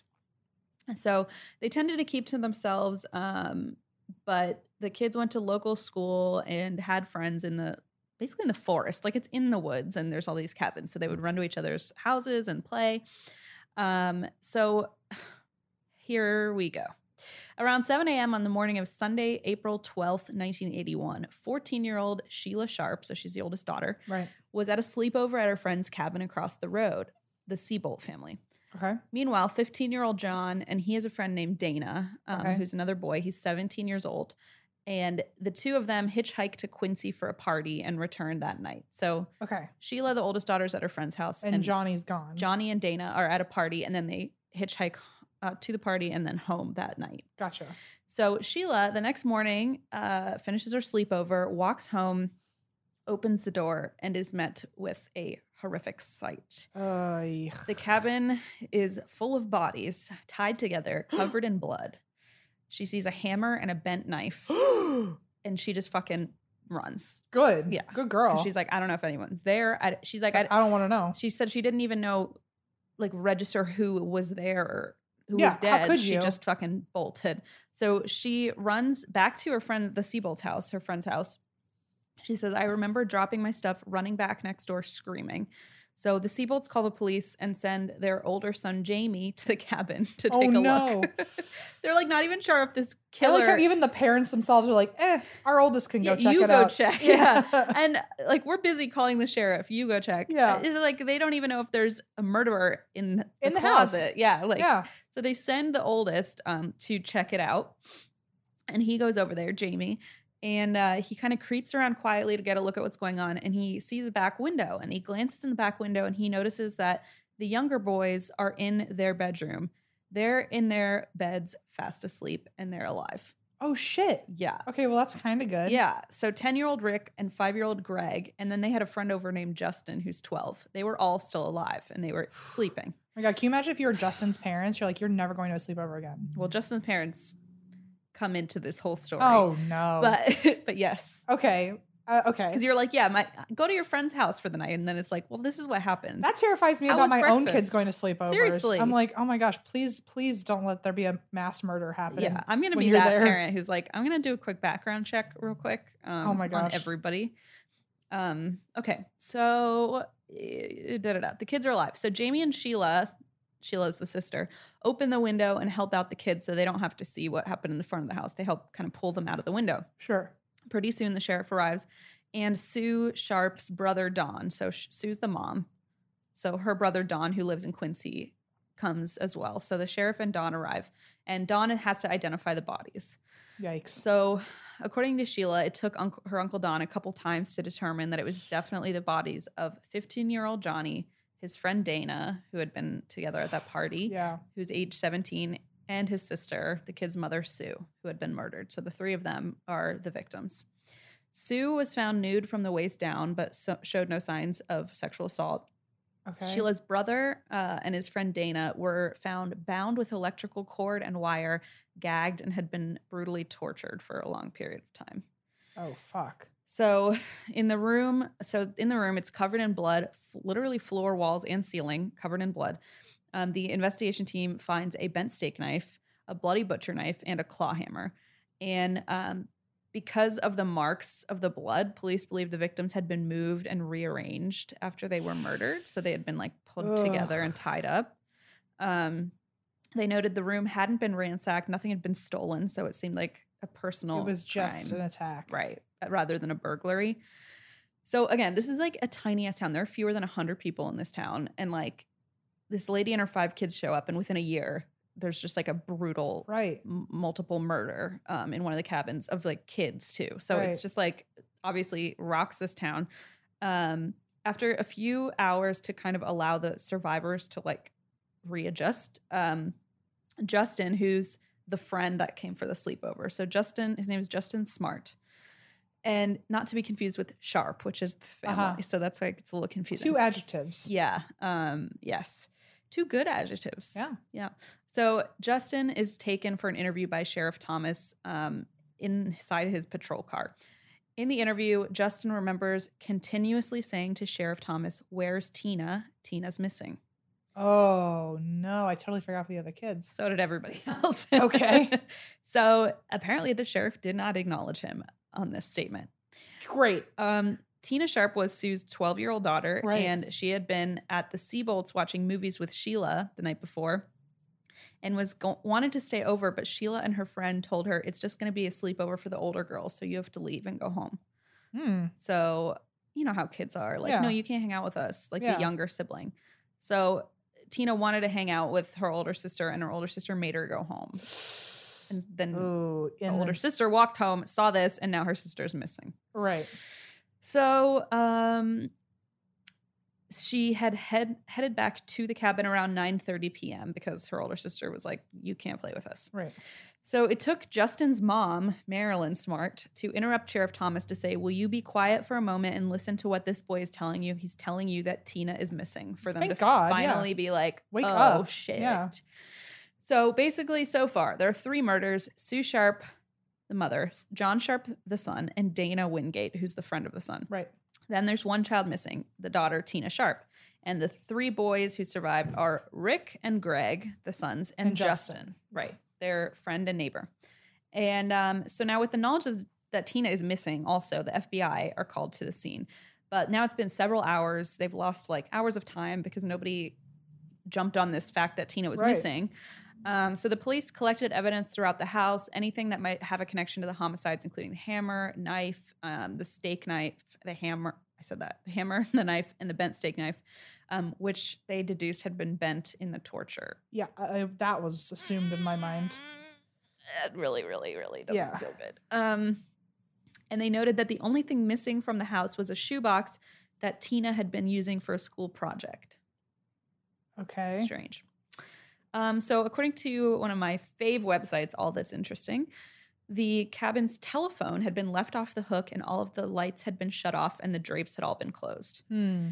The home didn't show any signs of forced entry, but detectives did recover an unidentified fingerprint from a handrail on the back stairs. But this was pre DNA testing. So, even though they could check fingerprints, they couldn't check DNA in the blood. Um, there were panels taken off the walls because they had blood on them. Um, and then a former FBI agent named Larry Ott recalled that, quote, the most strange thing for him was that the walls had knife marks in them, like someone had been throwing a knife trying to stick it in the wall. Ugh. Just all very gruesome, just horrible. So they went through all of Sue's exes because, you know, they look into the husband first. So Right. Jim was the guy she had just left in Connecticut who had apparently also allegedly sexually abused Sheila and Tina, his daughters. Oh fuck. So, but he was on the other side of the country, still in Connecticut. Like there was no way he could have been involved. So uh, they had him off the hook for now, and they're focusing on Tina because they're like, well, most importantly, we need to get her back. So they narrowed in on one of her teachers, a guy named Joel Lipsy, Hmm. who apparently had a fixation on her. Yeah, Oh. yeah. Uh, he had a picture of her on his desk and at his house that he just Ew. like kept, and like nobody fucking did anything. They were like, "Oh, he's just kind of creepy." It's like this is how these things happen. Okay. So people around town said he was obsessed with her, but he had an alibi. Um, but fun fact, he quickly left town and was later arrested in his new town uh, for molesting a young girl. So, wow, shocker. Okay. Uh, so now they're thinking maybe Tina wasn't the target, even though she's missing. Um, Sheila herself even said she thinks her mom was the intended target, and maybe the kids were just in the way and had witnessed something, and so they were murdered. Right. Um, so a neighbor had reported they had heard a muffled scream around 1:30 a.m., but went back to sleep because they weren't sure where it was coming from. And then, like one thing you wonder is if the neighbor heard the scream, why are the three boys asleep and didn't hear anything, and not one of them woke right, up? right. So it's just a little strange to me. Huh. You know what I mean? I hadn't even that hadn't even processed. You know, there were screaming. Yeah, is awful. But yeah, and like they were being dra- the bo- knives were being thrown into the wall, bodies were being dragged around.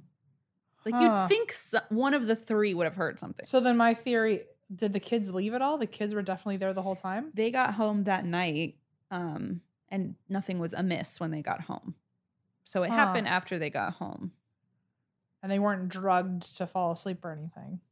and oh and the one the two kids were five and ten so they were like home the whole oh sorry no the ones who were miss who had been gone came home and were then murdered right Right. the the youngest ones five ten and 12 were all asleep the whole time Yeah, that's weird. right? I thought so. So now they're focusing on the kids who are alive. Um, so Justin Smart, the friend, yes, Maybe the killer like gagged them first or like threatened them and said like you don't want to wake up your kids because then I'll do something to them. good point. So like to They're like, we know there's kids in the other room. to, to save them Mm. made them stay quiet while they were getting tortured. That's a very good- which I find impossible. I yeah, that's a very good point. I don't know. I mean, I'm trying No, to think it's- like a it's- cure, like a killer. It's true. My only thought then would be like, what about like the bent knives like being thrown in the I feel like if you're torturing people to a point where the knives are bending, Yeah. like there's no keeping quiet even if you want to. Yeah. You'd think. I don't know. Anyway, but yeah, that's a good point. Like maybe they threaten them into silence. That's true. Um, so now they're talking to the kids, and Justin, the friend who stayed over, says he has something he thinks could help. Let's He hear it, Justin. Says he keeps having dreams that mirror the attack. Okay. So now the sheriff's department decides they're going to learn how to do hypnosis. Fuck off. so they go to two different training sessions to learn how to do hypnosis. Couldn't they just bring in a hypnosis? Nope. Uh, nope. I guess A not. hypnotist? Wow, I'm so stupid. Okay. Well, yeah, but so maybe you need a course Maybe. and how to say any- the word. um. Okay, so they do hip hypnosis with Justin, and this is a month after the murder. Which, by the way, like they should have fucking really interviewed him. Whatever, it doesn't matter. Earlier, but Yeah. According to Sheriff Thomas, quote, under hypnosis, he didn't actually say that he had saw anything, but described watching the love boat and then in detail talked about a fight and talked about Sue. And at the end, Sue was thrown overboard. okay. So this makes me wonder if he's like projecting, if he had seen something or heard something and he's, this memory is playing out as like projected onto like a TV show like that putting he it like framing it in a way that his own brain can process. as like a child, right? That's what I was thinking, especially when he says he keeps having dreams and needs to tell somebody about it. yeah. Also, Justin was able to indicate body placements, which were very close to being correct, if not fully correct, and descriptions of the attacks, including a yellow blanket that was covering Sue's chest. And remember, he had been pulled out of the window, so he didn't Right. like see, presumably hadn't seen anything. Um, so he Unless knew, maybe he like saw it Saw and that then like night. it was so traumatic he was like, I I need to go to sleep. right, like I'm just gonna. This is not real. yeah, yeah. yeah. So uh basically he knew about this yellow blanket, which just like how would you know that? And how would you know where the bodies were placed? This is sometimes how nosy neighbors are important. Yes, true. Maybe we should send our kids to sleepovers in case they need to wit- be witness Maybe. to a murder, you know? Yeah, you yeah. never know. Um, so according to Crime and Investigation, quote, under hypnosis, Justin recalled his dream. He described two men in the home. One had a mustache and long hair, while the other had shorter hair and was clean shaven.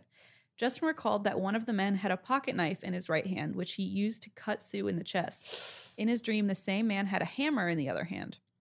In another hypnosis se- se- blah, session, Justin described Tina waking up and walking into the living room to see what was going on. Oh no. According to Justin, a man then snatched Tina up in his arms and carried her through the kitchen and out to the back steps. Moments later, the man then returned on his own. So now, either the thoughts are he did observe this and had, as a f- defense mechanism, his brain had like repressed the memory or shut it out completely. Or told him like you're dreaming, go back to sleep. Yes, exactly. Yeah. And like turned it into like not reality.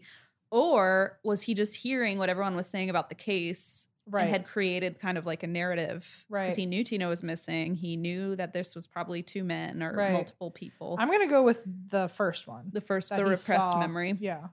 I mean, it makes sense with the blanket and everything. And again, but it was also a month later. So it's like, I'm sure he's heard a lot of Right. rumors. I'm sure he has had to be grappling with this the whole time. So who knows how much of it is like real or how much of it is in his head.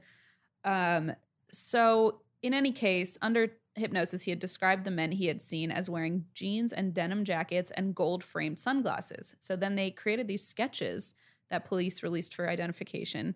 I'm going to show you the sketches actually. Here you go. Whoop, whoop. I have them here. I mean, it's like old timey from the 80s. Oh, okay. so if if this wasn't like a really serious crime report, they look like cartoons. they do look like cartoons. They look like outlines of The Simpsons. Yes, they do. They look like cartoon characters. So, um, interestingly, Justin's mother saw these and goes, "I know who those people are. Oh, fuck off. It's That's the amazing. Simpsons character." No, I'm just kidding. Oh, I'm just kidding. it's Ned Flanders. It's Love Boat characters. He's really there. Um, no, she said she knows who it is. It's her husband, oh, Martin Smart, who's a Vietnam vet and Justin's stepfather. And the other guy is John Bo Boubede. So his name is Bo. So Martin and Bo. and Bo's a family friend who was living with them at the time, and they had met at the VA hospital in Reno. Also, shout out to her for like, uh, like ratting out her husband, Being like, "Hey, I know these I people. know these They're in my living people." room right now, Yeah. right?" So, but then part of the question then becomes, well, wouldn't Justin have been like, "It was my dad," and Maybe it was too hard for him to process. Yeah, that's the other thing too. We've heard. I feel like I, that's happened with kids where they're like, "No, it wasn't." Like you know, your brain Yeah. is very But powerful. then again, if he's explaining it away as a dream in my head, I would be like, oh, and I know it was a dream because like I watched my own dad do it, and like I know that's not true. yeah, true. you know. You'd think that would play a part, like if you saw your stepdad. Maybe also maybe he didn't pay attention to who the people actually were because he was paying attention to the bloody Mm-hmm. Okay, tortured people. And if you, right, you're not like assuming your dad would be in the or your stepdad is.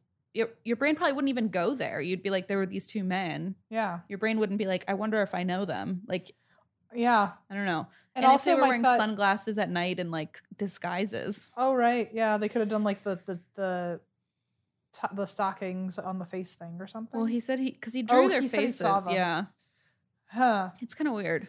Also, I wonder like, so does that mean maybe he didn't get a good look of at them because if he had, then wouldn't his own stepfather, if it were him, go to him later and be like, "You can't tell anyone what you saw." Like neither maybe they didn't see each other. Well, Okay, you'll Keep see. going. You'll see more. sorry. No, no, that's like remember that. Okay. Okay. So uh, Martin and Bo had met while they were in the psych unit at the VA hospital in Reno. Um, so Marilyn, Justin's mom, is like, "That's my husband and his friend." Other locals also saw the sketches and went, "Ah, that looks a lot like Martin and Bo." Um, and apparently, if you put the top half of one face with the bottom half of the other face, they were like really spot on. Really? So part of me thinks maybe he just kind of disassociated with what he had seen and like Uh huh. didn't his brain didn't want to connect it. Right. But here's a picture. I'm pretty sure I have a picture here. Um, so this is when the, the faces are like Ugh. combined, and then here's a picture of Martin, which again, like it's hard to see, but he does kind of have that like Yeah. skinny face. Also, yeah, in a town of literally less than 100 people, Right. like you better expect everyone knows who everyone is. Wow. So, anyway, uh, so a lot of people were like, "Yeah, that looks exactly like them." As uh, as mentioned earlier, Martin and the Smart family lived nearby. They were the neighbors of Cabin Twenty Eight, and on the night of the homicides, Marilyn, the wife, who was like, "That's my husband," uh, recalled Martin and Bo had gone to a hotel bar wearing, according to the Plumas News, three piece suits and sunglasses. Now, the description that Justin gave was that they were in jeans and t-shirts, but again, they could have changed. But they Right. were wearing sunglasses in his description at night. Again, Huh. so that's still weird. They were wearing sunglasses, and then you wonder why on earth are we, are they wearing a three-piece suit to the local bar? Right. And people have theorized like maybe an alibi. Mhm. Like, oh, we wouldn't they wanted to be seen, or that Yeah. they wanted to be remembered. That people were like, yeah, we saw them. They were being real weird in their suits. or like we we remember them not wearing jeans. Or yeah, we remember them wearing something so different from denim Yeah. that like you would never believe it. Yeah, that's a good point. It also would make sense if like that's why maybe there wasn't like a uh I forget what the the phrase is, but like there wasn't like a a broken entry or anything in the house. Oh, right. if you just saw like, oh, my next door He neighbor, knows them. the Right. the guy who has Whose kid is whose kid I'm watching, Totally. maybe he wants to come in and talk to his kid. totally. It's like that would make sense why there was an Yes, why they didn't have Yeah. to break in. Yeah, yeah, yeah, exactly. That's a good point. Um, so before going out, apparently Martin wanted his wife Marilyn to go to Cabin 28 to see if Sue would go to the bar with them. Because Martin's friend Bo kind of had a crush on her and was like, I want her to join us. ah Marilyn was like, Sue's not going to come. She doesn't drink. She's not going to want to go. But her husband, Martin, insisted that Bo wants her to go. So Marilyn went down to ask Sue, and apparently Sue refused. And apparently Martin and especially Bo got very upset by this rejection. And um, apparently uh, she had, there was allegedly she had said also um, that she was not interested in him. Like she was kind of right like grossed out or like nah, no wasn't the vibe. wasn't it wasn't Yeah. happening for they her weren't they weren't vibing. they weren't vibing according to her so apparently this pissed bo off and uh, martin and so they went to drink So apparently, um, the co-owner of the bar said they left after a few hours when the music changed from country to rock, and they were very disappointed. Okay. So that's what people remember from that night. Allegedly, that night, Marilyn went to bed early while Bo and Martin were still at the bar. She does remember waking up around 2 a.m. after hearing noises from another room in the house and saw a glimpse of them burning something in the stove, although Martin told her it was just a log. okay. The day after the homicide, Martin spontaneously drove to Reno um, around 5 or 6 p.m., allegedly, quote, high on something, according to his friend Glenna Meeks. And he kept saying, I gotta go to Keddie. I gotta go to Keddie. To which Glenna responded, Marty, you don't need to go to Keddie. Someone is out there killing people. By this point, Martin was walking up and down the room saying, But I need to go. There's something I started that has to be finished. Ugh. Yeah. So at around 9 p.m., Glenna finally persuaded him, like, you're not driving back there, sleep here. And he stayed there until 4 a.m. and went back home. So he basically hmm. left town, had like a meltdown, and then drove back the next morning. Strange. So the police conducted a thorough search of the Smart residence. They found um, plenty of knives, but Marty was a chef, so it wasn't like weird that he would own a steak knife. Right. Um, apparently, one of the knives was missing, but again, that doesn't prove anything, but it's Right. still a sign. They also found duct tape, a hangman's noose, and Hustler magazines, which again doesn't really prove anything, but interesting. Uh, they then searched a shack nearby where the kids sometimes played, like an abandoned shack. Um, Okay. Fun.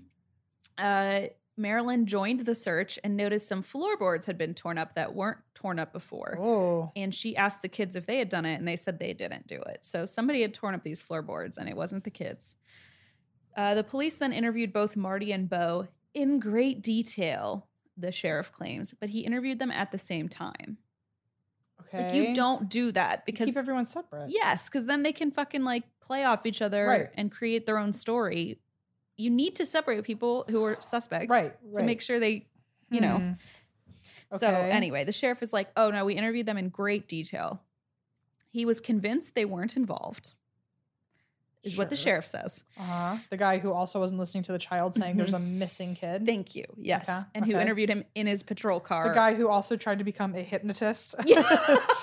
Not tried to become. He did. He did. You know got what? Love I'll Boat give him that. story, a new script out of that. He got a Love Boat screenplay out of that. he got a spec real a good. spec script out of that hypnosis session.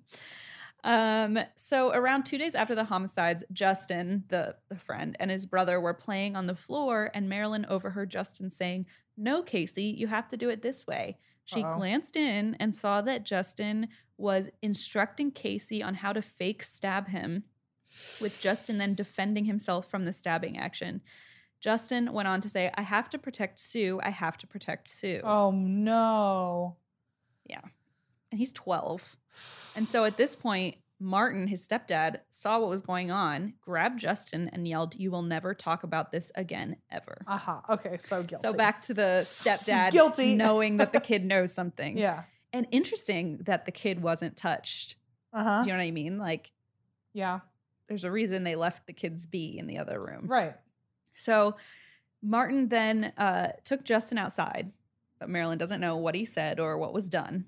But um, before this incident, Justin was able to describe the crime scene so clearly as if he had walked in there after the fact, or as if, quote, he could have been standing in the hall next to the doorway and seen it all. Uh-huh. So there was a spot too where he could have been standing and like they wouldn't have necessarily noticed Right. he was there. Um, so after Martin had threatened Justin, he seemed to have forgotten everything, never brought it up again. So this is just bad sign, bad news bears. Um, and this was despite the fact that the police had taken Justin's tennis shoes and reported there was evidence that he had walked through the crime scene in those shoes. really Yeah. And he just was like suddenly forgot everything. weird. Yeah. Um, police nowadays say they have no clue what happened to those tennis shoes, and Sheriff Thomas, quote, did not recall anything about Justin's shoes. Okay. So this guy's also getting paid off, right? Something's up with this guy. Like he's Yeah. sketch. He apparently retired shortly after the murders. oh, did he? Mhm. oh, did he? I Oh, bet that was a he? fun retirement party. Kel Surprise. Hell surprise. Um, so no shock here. The case went unsolved. So the Plumas County Sheriff's Office did not investigate to the full potential, obviously. Um, either Sheriff Thomas uh, didn't want to, had something to hide, perhaps, or was getting paid off or was involved. Like, we don't know, but something fishy happened. Uh, years later, the sheriff's office admitted that some of the DNA evidence was never analyzed. Uh, Justin believes he saw something on the night of the homicide or something of the aftermath, but can't remember it. Um, then, this is worth, remember Tina? Who could forget? Oh wait, the cop. Oh, wait, the literal sheriff of the town. Good point. Three years to the day of the homicide, police got an anonymous tip from a caller saying they knew where Tina was. Oh god. They followed this tip and they did find Tina's remains. They found a skull. Yeah.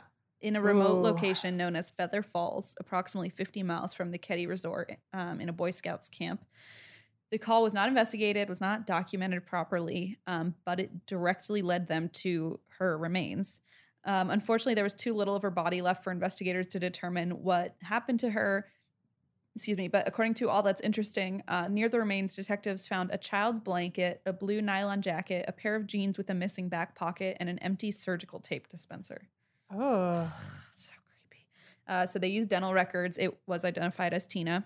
Wow. Um, according to the medical examiner, Tina had died sometime after November 1st, 1981, which was six months after the Keddie murders. oh. Yeah, so either she was being held Yeah. or who knows what. Um, when Sheila, that was really sad too. She was interviewed in like this People, um, People magazine documentary I watched, and she was like, "They told me they found Tina," and I was like, "Oh, when can I see her?" And they were like, and I'm like, "You have to find a better way to phrase that." Yeah. Sorry, like, oh, we found. So she was like so excited, and her Yeah. little sister was found, and then like, yeah.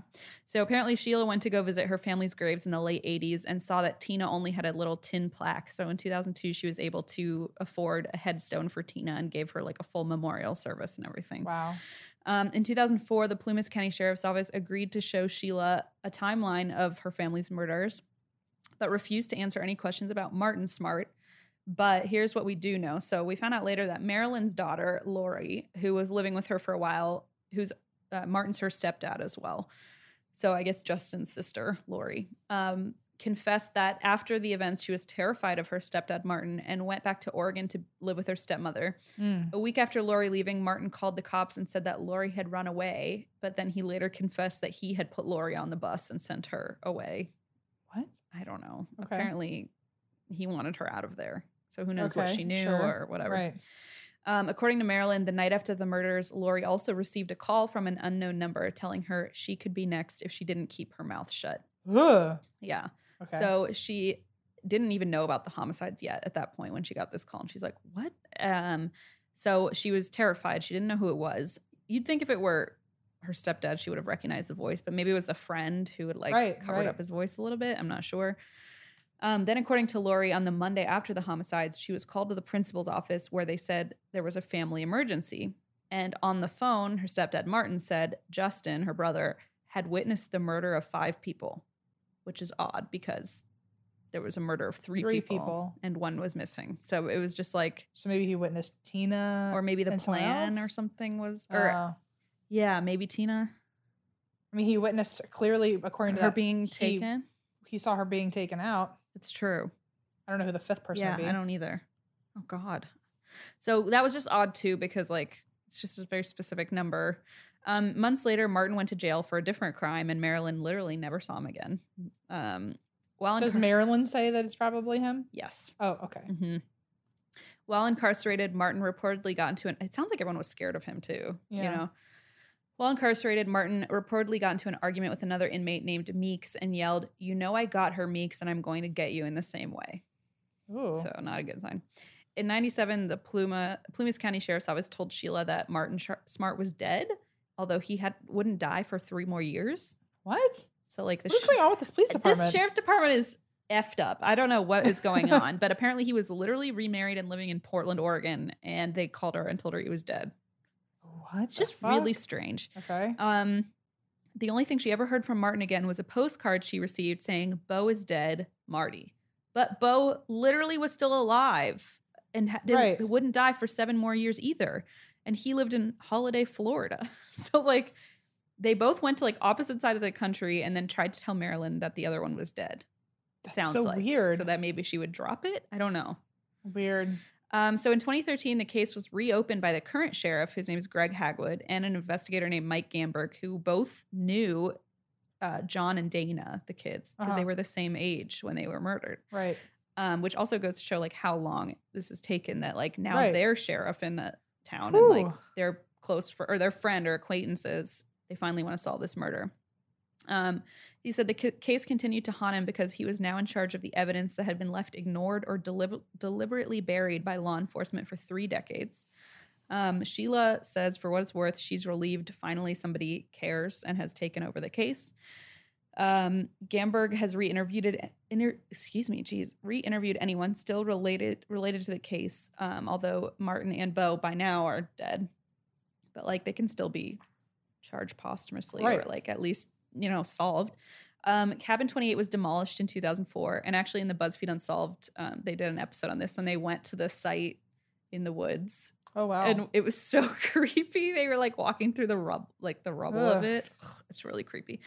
Um, so Gamberg organized boxes from the case reports and noticed that like certain evidence had been put to the side, including one, a letter from Martin to his wife Marilyn sent shortly after the murders. And it, this is literally what his fucking letter from Martin to Marilyn says. I've paid the price for your love, and now that I've bought it with four people's lives, you tell me we are through. Great. What else do you want? oh my god. Okay. Well, there you go. Which begs the question: Was Marilyn also involved, and she didn't? She didn't partake at the end. Or yeah, didn't she didn't want to like didn't deliver, didn't want to implicate her Whew. husband, or I don't know. She claims she doesn't remember the letter, but she does recognize that it's Martin's handwriting, so it is confirmed to be a letter from him to her. even Wow. though she doesn't remember it, which is like that seems like something you'd remember. But Gamberg also found the anonymous phone call, um, and they had never been analyzed that told them where Tina was. And um, Greg Hagwood commented, "Why that sat in a sealed evidence envelope, never opened. I don't have the answer to that, but we have it now." Uh, years after the homicide, Marilyn came forward with a jacket she had found in their basement that had blood on it, um, thinking maybe it w- belonged to Tina. Uh, but Sheriff Thomas dismissed it and it vanished, and he claimed he never remembered getting it. Uh huh. So Okay. shady. Uh, Gamberg spoke to so Martin, the V. He you know he was part of the VA hospital in Reno. He had a counselor there, and Martin's counselor said in his seventh appointment, just weeks after the Keddie murders, he confessed to the murder. But like, don't you have to tell if someone confesses they murdered someone? like, don't, isn't that a I'm pretty rule? sure. like isn't that like this is no longer patient confidentiality here like Uh-huh. you murdered somebody um so according to the counselor in may of 1981 martin said quote i killed the woman and her daughter but i didn't have anything to do with the boys the counselor passed the, oh okay sorry the counselor passed this information on to the police at the time and was surprised investigators hadn't used this confession against martin I'm somehow not surprised. yeah, so I forgot that piece was even there. Um, the uh, oh, that's right. The agents the counselor had met with dismissed the confession as quote hearsay. what? That's not how this works. That's not how it works. Someone had found a claw hammer using a metal detector also near a pond um, near the cabin, which matched the description. But when he found it, uh, he didn't know what it was, so he just threw it into the lake. Oh my god. so he was watching. He was on a website later and like was reading about the case and was like, "Oh shit, I found that hammer!" and called police. Fuck. and they went and got it out of the lake um, and they tested it uh, for blood as an additional murder weapon.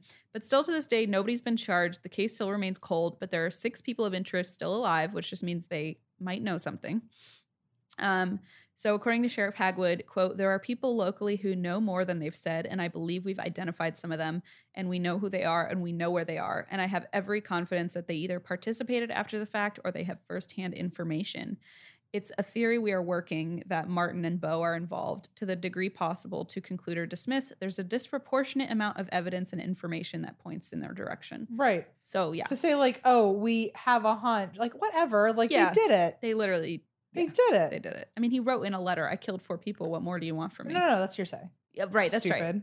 We all forgot about that letter. right. That love letter. Also, a lot of evidence just vanished after the sheriff already saw that it. bloody jacket. Just nobody remembers it. Oh my gosh. In 1987, Sheriff Doug Thomas, fucking, you know, Sheriff Thomas, his uh uh, his deputy, Lieutenant Don Stoy, recalled to the Sacramento Sacramento Bee, the strangest thing is that there is no apparent motive. any case without an apparent motive is the toughest to solve. So they really just acted like they had no fucking clue what was going on. But like, yeah, okay, yes, that's what I was gonna say. Sorry. So, but they're like, okay, well, what? So now we're thinking, well, what is the motive? Because if they did it, but like, why? I don't think you need one at this point. You don't Like, need one. uh, Like clearly, it's going to take another thirty years for you to find the motive. just, just Well, I have some. I have some theories, and I'm gonna see what you think. So, okay. many believe that obviously Martin and Bo were guilty, including Marilyn, who says um, Bo once said to her, "It would not have bothered him to kill a child or abroad." Okay. Well, that's a red flag. Yeah, this theory would also explain why the three boys, which included Justin, were spared Uh huh. even though there was blood found on the doorknob. So somebody either opened the door and looked in to see them, someone knew they were there and didn't kill them, which Right. leads people to believe it was them. Um, some people think they were part of, quote, a big dope deal and someone was at the wrong place. Um, apparently, Keddie had like kind of a rep- reputation connected to the Chicago crime syndicate. Um, and some believe Bo was actually involved with the federal government as a police informant, and the Department of Justice covered up the crime to protect their asset.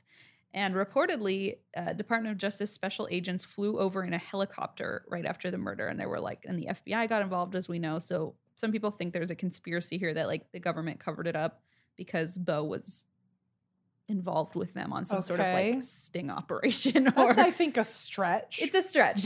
It's fully a stretch. Um, because also like, why is he murdering people? That's like that's like a like a oh big stretch. yeah, it's not like, the department just like shit. He killed a kid. Let's just Yeah. not tell anybody. Yeah. it's just weird. Um, in another train of thought, according to Martin's counselor, Marilyn Smart said she had wanted a divorce the day of the murder. Okay. Um, and Marilyn had apparently sought advice from Sue weeks before because Martin Uh-huh. was abusive and cheating on her, and uh, Sue had said, "You need to leave him." right. So she it, it was her fault. It was her fault. Yeah. So when Martin discovered Marilyn had gone to Sue, Sue became quote responsible for Marilyn wanting a divorce, and um, especially if they were drinking and who knows what. And some people believe Martin was having an affair with Sue, and Sue was counseling Marilyn to leave Martin, and so Martin took her out of the picture. Um, but there's also a theory that Tina was the target, like with that creepy teacher. Maybe something Oh, was right. F- involved with the creepy Who could forget? who could forget everyone? The sheriff. Everyone. but more than likely, it was part of a, a cover up with Keddie. According to Martin Smart's counselor, Martin told him he and Sheriff Thomas were good friends. Mm. Um, it's even been suggested they may have been involved in nefarious activities together. Um, Sheriff Thomas used to live in cabin 28 and even let Martin live with him for a while when he and Marilyn. So maybe he had a key. Who knows? Um, That just Oh. occurred to me, but perhaps um, when he and Marilyn were having marital problems, apparently he doesn't only do hypnosis, he also gave them marriage counseling, the sheriff, uh, at one point. So, Okay. anyway, end of story. The uh, Keddie murders still remain unsolved. Um, it's Sheriff ha- Sheriff Hagwood's belief that there were more than two people who were involved in the totality of the crime, including the disposal of the evidence and the abduction of the little girl. Quote, we're convinced that there are a handful of people that fit those roles who are still alive. So it remains unsolved, but investigators um, hold on to hope that Sheila, Ricky, Greg, the Sharp family, and the investigators will find justice. So anyone Huh. who has any information on the Keddie murders is at, including a counselor who works at the VA hospital, I guess, is asked to call the Keddie murders hotline at 283630. Wait, sick, that's not a number. it's not a phone number. At one, two, three. Two okay, it says 2830360 with no area code apparently. Just sure. just go to Keddie Cabin Murder Hotline on Google. Just talk to the sheriff. You'll find Just him. ask Jeeves about it and Yeah. he'll tell you where to go. anyway, end of story. Ask Sheriff Jeeves. Well, that was long. He doesn't remember anything though, so no. I that was good. That was that was a long one, but it was uh shit. I knew there was going to be a lot of moving. You really followed it very well, so thank you for uh, helping me tell that with all the moving pieces. And Listen, thank God for. Justin. If it weren't for Justin, Justin, we would have not had a that poor kid though, well, yeah. yeah, just like playing out like here, no, stab me here, like Ugh. I hope he's had a lot of therapy and been given a lot of hugs. hope he's been since. had led a fulfilling, fulfilling life. hug-filled life. I hope it he's led with uh, love and light and Yes. everything. I hope everything sparks joy for Justin. Okay. okay. Anyway, thank you for watching and listening to us talk for a Watching, long time. listening, experiencing. in 3D, Oh, OmniMax. Surround sound. Oh my god! Are we on someone's Di- surround Dolby sound? Digital. Okay. Okay, Well, let's hang up. I have to be. let's hang up. Let's let's uh. Okay. Yeah. Let's close the What's wrong with me? close the door. You go. Okay, thanks everyone for listening. And And? and no, and oh right, stupid me. That's why we drink. apparently.